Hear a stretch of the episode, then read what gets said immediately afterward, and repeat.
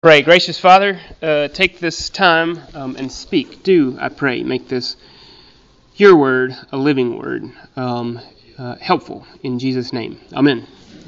Um, it is good to see everybody. It's a uh, uh kind of a high mark. There's a lot of good classes today, so um, we'll mention. Uh, thank you very much, Gary. They're available online. Fred Tiardo is doing his story. That'll be great, I think, in the dean's class, and then uh, two parenting classes if you're interested in that with Joe and and uh, and Cameron. So all that's always available, usually on Monday, Monday afternoon, if you want to go check those out. This is the first of a, of a very short series, a three-part series, which has become um, a short series uh, uh on the Gospel of John, more specifically three passages or stories in John. Today, out of John 9, the story of Jesus healing the man who was born blind. Very interestingly, um, this is the only instance in the Gospels, Matthew, Mark, Luke, and John, where Jesus uh, heals someone where the, the emphasis is on birth. The man was born blind. Um, others may have been born blind, um, or born lame, or crippled, or mute, or whatever else, but this is the only one where it's emphasized with that I think the implication there is relatively obvious. It's just that that this was um, uh, this was deep. It was long seated. Um, this wasn't sort of a uh, you know it'd be easier to uh, sort of fake a relatively recent blindness. You know you might be in cahoots or something like that. But but this guy was known in the community that no since this kid was an infant, um, he didn't have any sight, and so so he turns that around. That's that's this week. Next week's Lazarus, and then the week um, afterwards, it's probably going to become something of a combination between Malchus, who is the name of uh, of the slave that Peter, very interestingly, carrying a sword, um, the night uh, of of Gethsemane, goes up to the slave and he cuts off his ear. Um, Peter does, and then Jesus reaches over and he heals it, and then uh, and then it's taken off. And so we'll probably look at that as well as Pilate because the thread, here was my thought in this, and this happened one morning, I think, when I was um, uh, exercising, just had this thought, you know, there's these times in the Gospels where everything just seems to really turn on the word then. And then Jesus went so and so. And then he spit upon the ground and he made clay and he wiped it on the man's eyes. And then he spoke, Lazarus, come forth. And there's this real sort of drama if we were directing a screenplay, we'd really build up to that to that, that pregnant pause and then. That was my thought. Um, I think the class is going to go a little bit off that direction, but but there's definitely an and thenness, and the word actually appears in each of these stories to see where it goes, and that's the idea of of this this short series. Leap takes us up towards Lent. Um, again, in John, um, Jesus has an especially peculiar way of dealing with individuals. Um, that's one thing I've been thinking of this week. It's in John that we learn uh, almost character profiles. We learn a lot about, you know, doubting Thomas, for instance. We wouldn't know anything about Thomas, but we think we have this whole sort of character study or a psychological profile of doubting Thomas. Pilate, the same way. Um, we'll look at that the last week. Um, we learn individuals' names like Malchus. I mean, what a throwaway character, but he's elevated as an individual. And there's really some, some pregnancy in the moment where Peter steps forth and draws his sword and he cuts off Malchus's ear. And it's like right there. Um, Nicodemus in John 3 doesn't appear anywhere else. And we hear lots about Nicodemus. John of the Gospels, and it's very intoxicating um, is the one that really slows down at a snail's pace. It's definitely the contrast to Mark, which he just runs through to the cross. And there's this breathlessness to Mark, and it's always in straight away Jesus, and straight away, and straight away, and straight away, and straight away. John is the opposite. It's like, let's stop and let's really elongate the moment. And there's a lot of dialogue and a lot of detail, um, and just a lot of uh, a lot to take in and it's um, for that reason uh, difficult, but also immensely rewarding. The Gospel of John. For the uh, for the NTs in the room, if you're into Myers Briggs, uh, John is your gospel. This one really connects with those intuitive thinkers, and that happens to be me. Um, So the emphasis on the individual, Nicodemus, the woman at the well, or the woman of Samaria in John 4, the woman caught in adultery in John 8, all of these are exclusively in John. And here in John 9, there's also this man blind from birth, where he spends an entire chapter, 41 verses, uh, uh, in, in, in, in uh, talking about this one individual, this man born blind, who never has a name. Um, it's very interesting. So, backing up and sort of as an introduction, knowing full well that this introduction may in fact go um, take up most of the class, as I'm thinking about these pivotal moments and interrupt and make any comments that you'd like, um, these uh, these and then moments in our own life, and then the phone rang, and then the doctor came in the room, and then my boss blank, um, and then my child you know, there's all these and then moments. I say all these. Really, there's, there's not that many. In a, in a span of a lifetime, most of us don't have that many of these sort of and then moments. Now, in the course of a day, and then I went to the copier, and then I went to the coffee, and then I went and got some more coffee, and then I got some more coffee. You know, there's always and then, but those aren't the ones. It's the it's the ones that are really sort of the moments that define, that sort of are active on us, and we're back in that passive tense that I'm always talking about. And these moments read us more than we interpret or read these moments. And so I'm trying to connect into that here in these classes um, to get us to think what are these times? What are these pivot points? You know, that, that place of a fulcrum where I once was, but I now am. Um, these moments that define who I am uh, relative to my history or even my family's history going all the way back. Who am I? It's these moments of, of and then. Um, it could be a victory of some sort. It could be a, uh, a positive event of some sort. And I am going to say something about that because I think those are the deepest, and I think they're also the ones that some lives, in fact, never experience. Um, that's tragic. Most often, I think it's the negative events in life which um, tend to define us, um, these pivot points, these and then moments. And I'm fond of always looking to the market psychology, the stock market or investing or whatever else, because it reads human nature so well. The market is just human nature writ large. Um, uh, how do you respond when you get a, uh, a pay raise? You're, you're happy. You're, you, you're pleased. You're elated. You, you may go out to dinner at Highlands even and celebrate. But if that same percentage was cut uh, out of your salary, how do you respond? Um, it's not just happy. Uh, it's not the opposite of happy where you're kind of sad. For most of us, it cuts us to the core. It goes all the way down, um, and it would uh, it would begin to question all of who I am. Um, I'm not enough, or I've been an imposter and found out, or anger sets in um, because my value and my worth is not recognized. Whatever else it's going to be, the, uh, the negative always trumps the positive. If a stock should go up 20% in a week, that's good. If it goes down 20% in a week, that's suicidal. You know, it's that kind of stuff. Um, and that's well documented. Uh, a lot of us probably know that in our own experience in life. And it's no different in the way that these and then moments work elsewhere. Um, we fear loss more than we desire the gain. Um, we fear losing more than we want to win. I just want to say we fear. We fear more um, than otherwise. Uh, I think of our children and our fears of what will happen to them one day. Uh, that's where life really rests. Um, I do have hopes for them, um, but am I so unusual? My fears are really what keeps me wound up. You know, what's going to happen to him? This could happen, and this could happen, and this could happen, and this could happen. And all those thises, they're all negative. You know, my fears are where I get sort of bound up. I don't think, and this could happen, and this could happen, and this could happen. You know, these dreams and hopes, and they do some, you know, but that's not what really sort of winds me. Um, it's these fears. And then I live in fear. And then I, I, uh, I dread. I dread these pivot points. Um, there is the other side.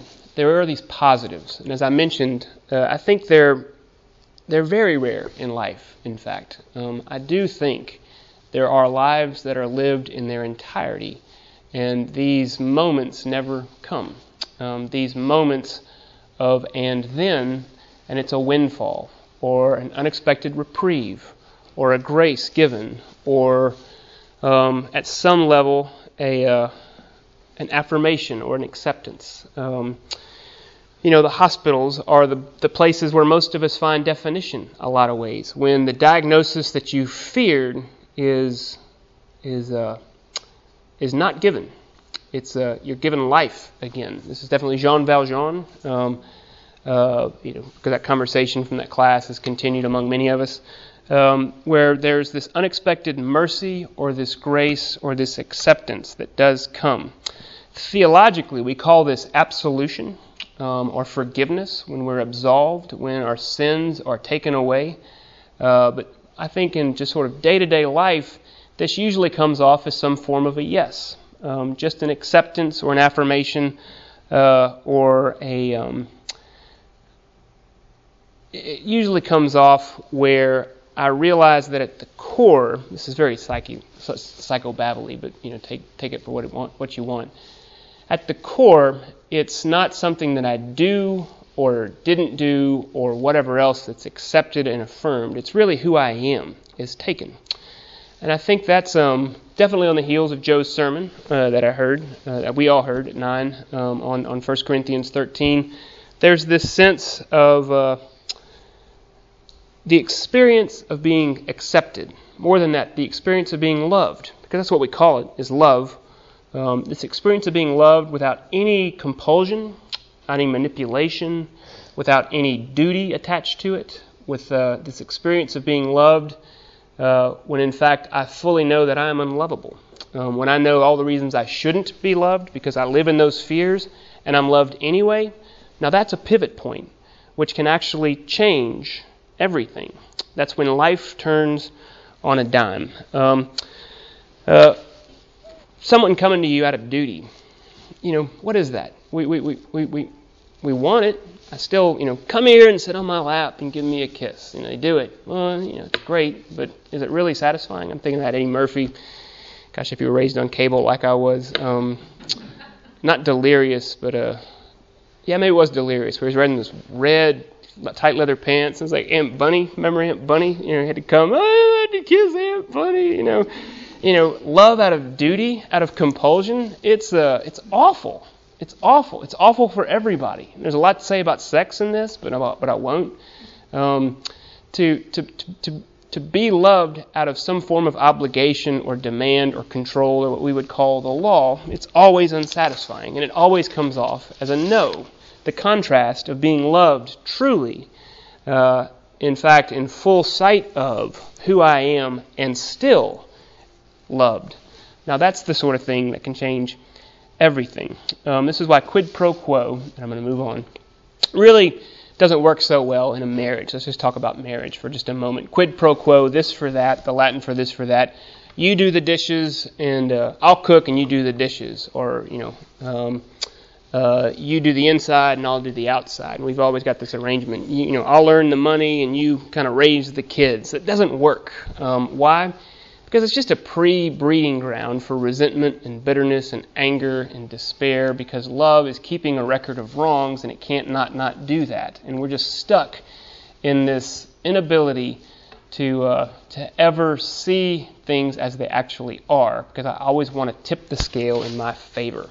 Um, so the quid pro quo, this sense of, of, of, of love being sort of a 50 50 proposition, it never works. It never works just because at the end of the day, I am being loved out of some form of duty or control or um, uh, obligation, just to keep the scale on some bound. And that's, that's not going to be satisfying. Um, it could be a financially beneficial arrangement, but it's not going to be love that changes us at that pivot point that we all yearn. Um, popped up in my playlist this week.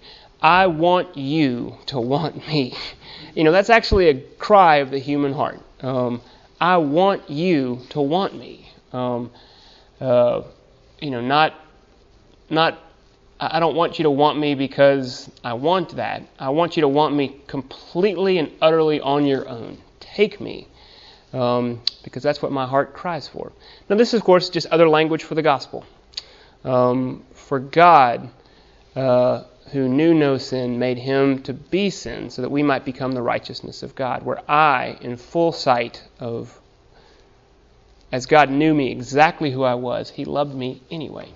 And that changes everything. That's this pivot. And we're going to find that in these, um, in these stories, I think. Uh, last part. Um, I thought of Johnny Cash as I was thinking of this too, in his song "Walk the Line." And I don't know that song. I just remember the phrase because at the end of our rope, um, at the end of a line, so to speak, we might find what an impasse or an, an, an a a moment that's very de- uh, descriptive of. And then the diagnosis came, and then my child, you know, you know, left the house, and I hadn't seen her in 15 years or something like that um, that's either the end of the story or it's the beginning of another one. Because at the end of the line, where Johnny Cash was walking, and I always think of Ron when I think of Johnny Cash from a class he did years back, um, where did his line take him as he walked it out? To an underwater cave, you know, not too far from here at Nickajack Lake, where he was uh, intending to commit suicide. And he came to the end of his line. I walked the line,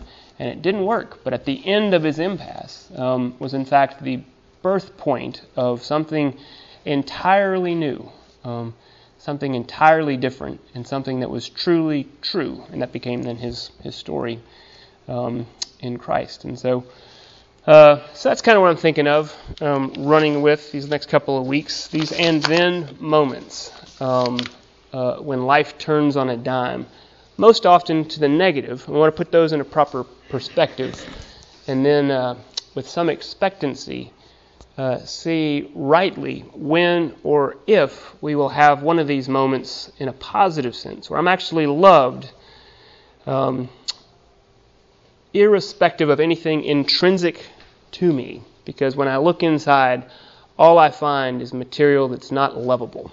Now I know right there I'm making a lot of assumptions, but you know that's kind of the you know the accumulation of all that I'm teach and, and, and, and work here. Um, but when I find myself loved anyway, um, well, now that's life, and that's real life, the abundant life that John talks about in his gospel, and that's a that's very rare.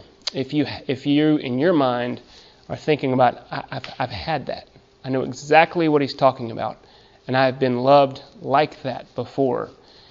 You are really unique there are people that, that, that never taste that type of love. Um, so, any comments on that before we then turn to, uh, to John 9? Actually, I got to show you all this really fantastic keynote that I put together. So, you can tell that's probably dripping with irony. So, yeah. You'd be addressing people that have never had the good and like you brought up, like as Fantine said, she dreamed that God would be, would be forgiving. Mm-hmm. And God probably was forgiving, but she didn't feel it while she was living and breathing.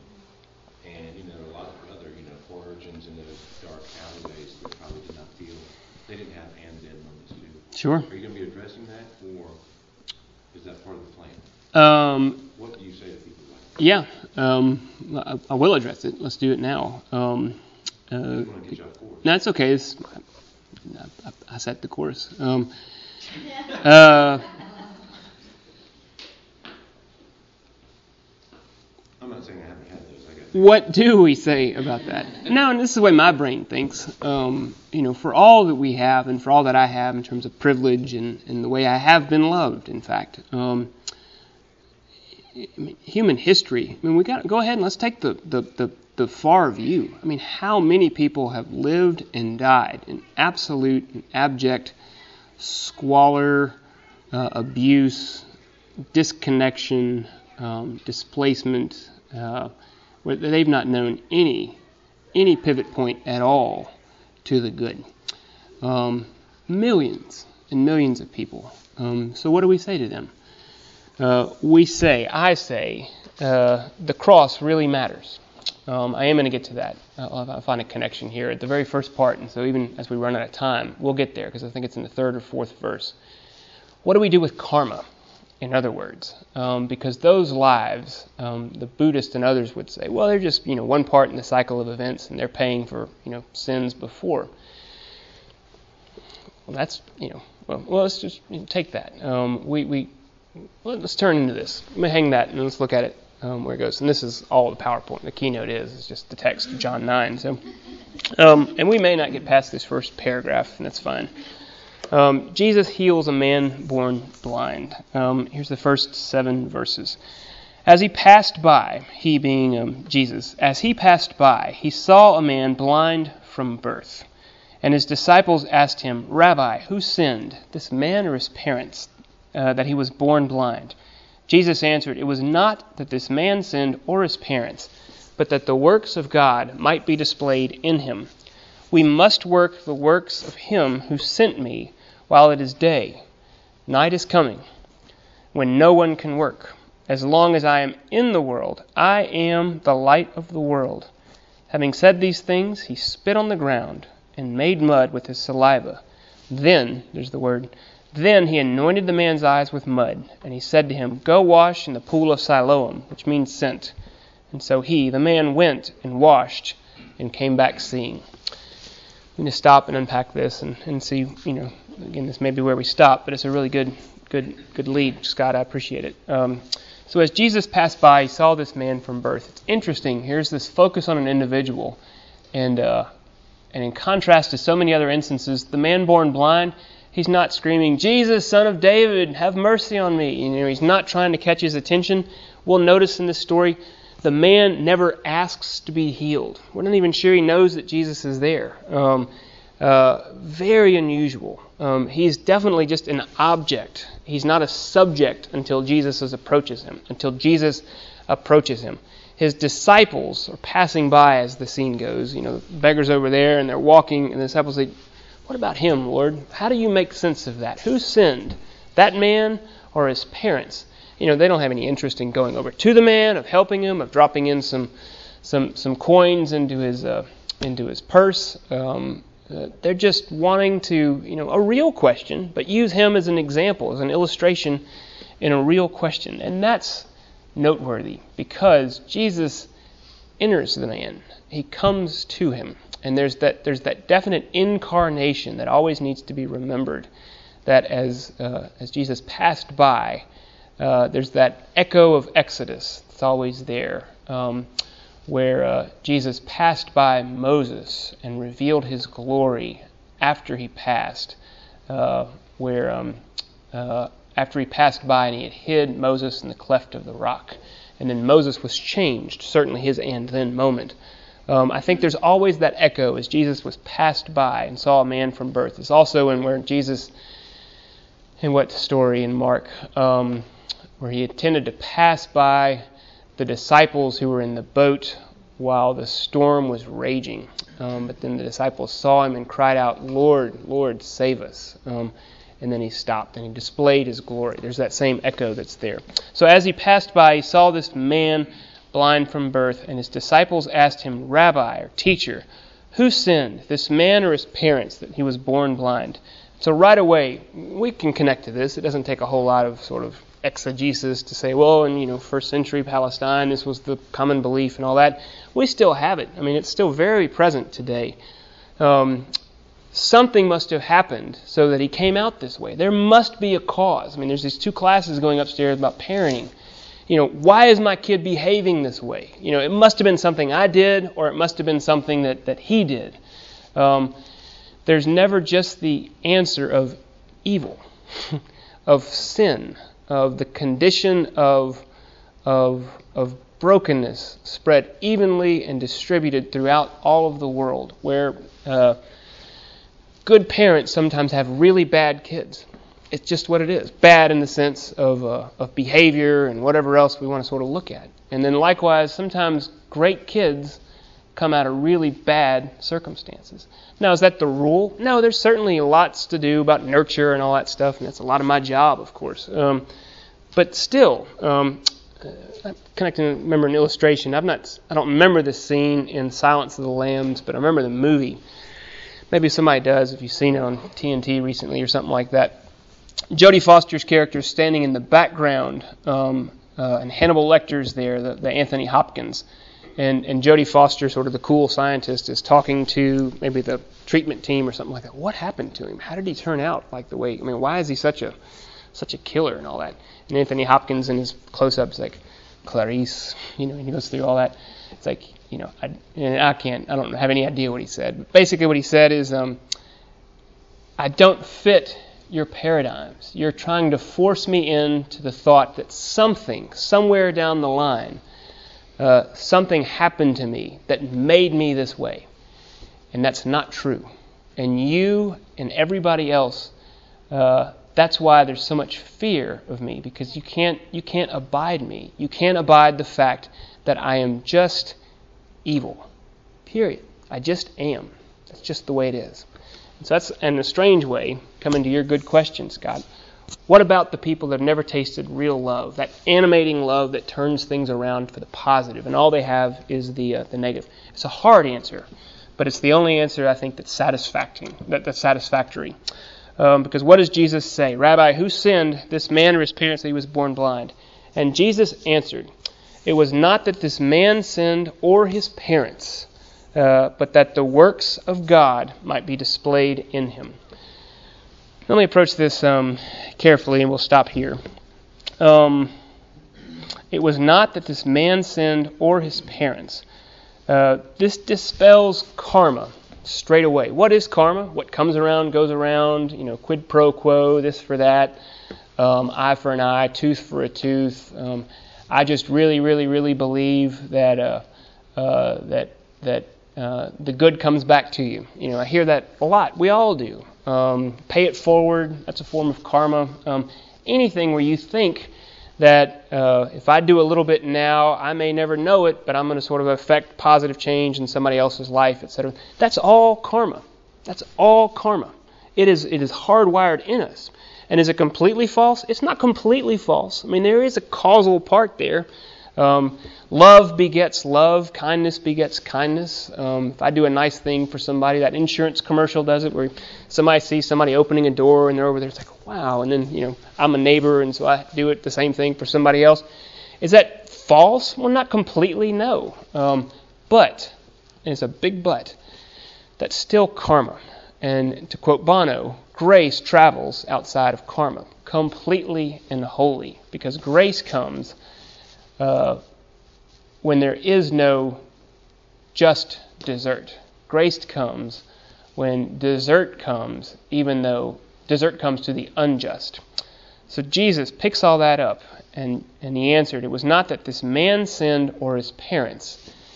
Sins are passed from the father down through the generations. There is such a thing as consequences for behavior, for sinfulness, for, for attitudes, for abuse you know, just any sexual abuse victim. Um, you know, you, you just there's so much there. I don't, I'm not going to go forward for that.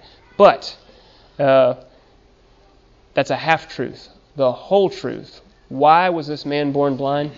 That the works of God might be displayed in him. Now here's the bitter pill. Get some comeback on this.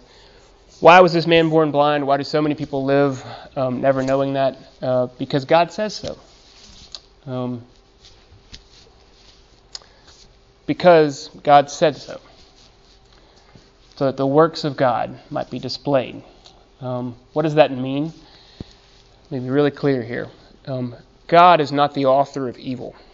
Um, phrase that has been tremendously helpful to me. There is much, and it's, it's a mysterious thing. There is much that happens in opposition to God's will, but nothing happens that is apart from God's will was a word that Frank Limehouse wrote years ago in one of his um, words from the Dean. It's another way Jesus is approaching. Uh, this man was born blind so that the works of God might be displayed through him. Um, does God want, quote unquote, blindness? Absolutely not. That's why he is the light of the world. Um, does God want death? It, death is, I'm on the soapbox every week. No death is not part of the natural plan of life. That would be karma. Jesus stands absolutely and fundamentally against death as the author of life. It's why death died in the death of Christ. Um, why do all these things happen, seemingly without reason or cause? Um, we don't know. But we do know this uh, that nothing that is happens apart from the will of God. It's all these people that don't have a pivot point, that pivot point that I'm talking about to the positive, where it's a love that actually, uh, like Johnny Cash experienced at the end of the line, um, when when he really meets the the uh, the wall that he can't fix, that nothing intrinsic in him, eh, there's no resource that he can bring forward anymore to do anything to it. Uh, but he was found and and saved. Uh, much happened that was in opposition to the will of God in his life, uh, but nothing happened that was apart from the will of God in his life. That will which speaks a word and creates, that will which is active and brings about um, uh, all things according to his good purposes. I'm thinking of Philippians here. Um, the bitter pill. Why do those things happen? I'm going to stop. Uh, because uh, in a hidden way, they're hidden in God. Um, can I explain that? No. Um, is that the same thing as say God is the author of evil? I want to stand and say absolutely not.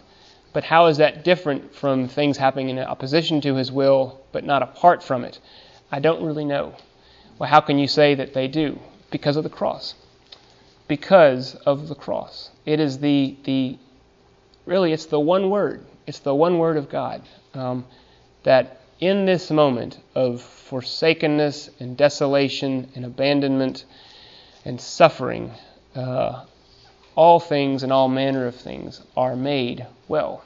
Um, not just in this life, uh, because many won't ever taste that, but certainly um, somewhere hidden in God for uh, for the true time. Um, I think I'll stop there. So yeah, Lee. Well, just a couple of things. The karma thing, I Mhm. wrestle with that. Um, control. We want to have control. So if I believe in that, then when I do this, it has to come back to me. So I want good to come, so I start with me, and then it will come back to me. So that's me controlling Mm-hmm. what happens. That's not God. That's in my mind. That's not really God being in tr- control of that. But that, you know, is the opposite of, you know, He says you reap what you sow. Mm-hmm. He does. And so, you know, when we do good things, we're planting good seeds, but He's in charge of the growth. So we don't know when we will reap that harvest. We might look to, I might look to you for you to bless me back, but it might be somebody else that blesses me 20 years down the road Absolutely. Same. for that. Um, but also with that, I was you know, reminded of um, when Lazarus died, Mm-hmm. and you know his sisters were so upset, and he had stayed away. Jesus had um, Intentionally. intentionally, and what he said was that he did that so that they would see the bigger miracle. Mm-hmm. And he, he, he blessed them by showing them that bigger miracle. But they had to suffer with their misunderstanding and a darkened view of him. Mm-hmm. And so, I guess what I say is when I wrestle with things like that, I'm always prayerful that God will show me His perspective, that He will give me His eyes to see, because I don't often see the blessings that He gives me because I'm looking for it to be a different way. Mm-hmm. Mm-hmm. So, I would say check, check, check, check, check. Um, just feedback a little bit of what I'm in response. Um, had that same verse, "You reap what you sow," in mind when I was thinking of this. That that uh, it's not completely wrong who sinned, this man or his parents. Um, the full description that comes to my mind. What do I sow? I sow envy, strife, malice, anger, these things that come out of the heart, Jesus would say. And those things come back, absolutely. Um, it's really not in me to sow love, because then, great timing, this happens all the time. Joe's sermon, 1 Corinthians 13, that's me keeping a record of, of rights. Um, that's love keeping a record, which is not love. That's something else um, but it's not love. Does that mean it's bad? Here, a good, healthy view of two planes. Humanly speaking, no, it's not awful. I mean, it's not like damnable, etc., and so forth. But on the vertical plane, those things are awful. because they keep us from God and they're damnable. Our good things are damnable because they keep me from God, recognizing that He is God and I am not, and I try to keep traveling inside some karmic circle that I'm doing okay. You know, I really I'm spending more time with my kids than I'm away from them. So they must be okay, okay in God, okay in world's eyes, etc., and so forth. And that doesn't always happen. And when you get rammed up against the wall, just using kids as an example, um, you don't have any place to go. Uh, and we need someplace else to go. Um, some place that travels outside of that, that cycle of you reap what you sow. Jesus was speaking truth. It's a common truth, like the Proverbs. They just speak plain truth. But it's not that special truth of, look, you don't reap what you sow, but I do. And I'm going to sow the good seed amidst your thorns and your rocky heart, uh, the rocky soil and the thorny, uh, uh, thorny brambles and the, the, the, the hard path and, and, where the birds come in and eat it up and everything else. And I'm going to bring about what I want, irrespective of you. Um, so I'll stop there. Thanks. Yeah, Um, one more comment and then we'll wrap up. Sorry for the disciples, and they said, they said, Rabbi, who sinned, this man or his parents? They just assumed that somebody sinned. Mhm. Blindness was a result of that. And all through the Old Testament, I can't quote where it was, but it said these, because of this, you'll be cursed to the third generation. That's right, On that's right. and on. So, and of course, Jesus refutes it, but was that the first time that changed, or were they wrongly interpreting the Old Testament? And from the Old Testament itself, could you come up with the true knowledge of this Yeah, thing? great question. I want to say yes, um, but but you wouldn't be able to do it without the Holy Spirit. I'm not just sort of saying that to give a good answer. Um, you had to have a lens through which to see this, and that cross, the cross event, really gave us that lens. Another way of reframing that question is the Old Testament all law and all sort of wrath and fury and rules. And no, it speaks very plainly about the law bringing about the end of a life. Is not my word like a hammer, says the Lord, for one other things, or the describing the heart above all else as a stony heart, um, a place where a seed can find no purchase. Uh, but then that same hammer of God, um, there's that novel upstairs which is worth reading by Bo Giertz. Um, that hammer of God comes and it crushes that stony heart, and then the Lord replaces it with a heart of flesh upon which His name is written. Now, that's grace. That's as clear as a as a as a as, a, as an instant of grace in anywhere in the Scripture. Um, uh, so could could could you find it? You, can. Um, did people? You know, no, but the Holy Spirit hadn't given it that, and the cross wasn't there yet, and in the fullness of time it hadn't even been revealed except to some of those prophets like Isaiah and some others. But its full weight had not yet been known. Um, and so, yeah, a lot of compassion with the disciples. I mean, they're they're speaking, you know, half truth. Um, I'll end here. I went to the Justin Bieber concert. I said it. I went to the Justin Bieber concert. You know, yeah, I did actually. It was pretty good. Um, this 18-year-old kid, and it's all about love, and it's all about believe and faith. You know, these are religious words, but it has no object. It's just, you know, I believe, I have faith, and I even read something yesterday. It's this article in Newser about, you know, about famous people who are pro-life, and Bieber um, said something about it. He's like, I just really believe all things happen for a reason and he even used the word the qualifier really. So it's like, okay, well, if you really believe, you know, I just really believe all things. And is that true? Well, of course it's true. But is it true? No, it's not true at all. Um, it's only true if it has some sort of object upon which to hang that. Um, uh, and that object would be an actual event of God in this world, um, which demonstrates this type of love that I'm speaking about, the cross. Uh, that I believe all things happen for a reason because of Christ. Massive collision with my nature um, through the cross.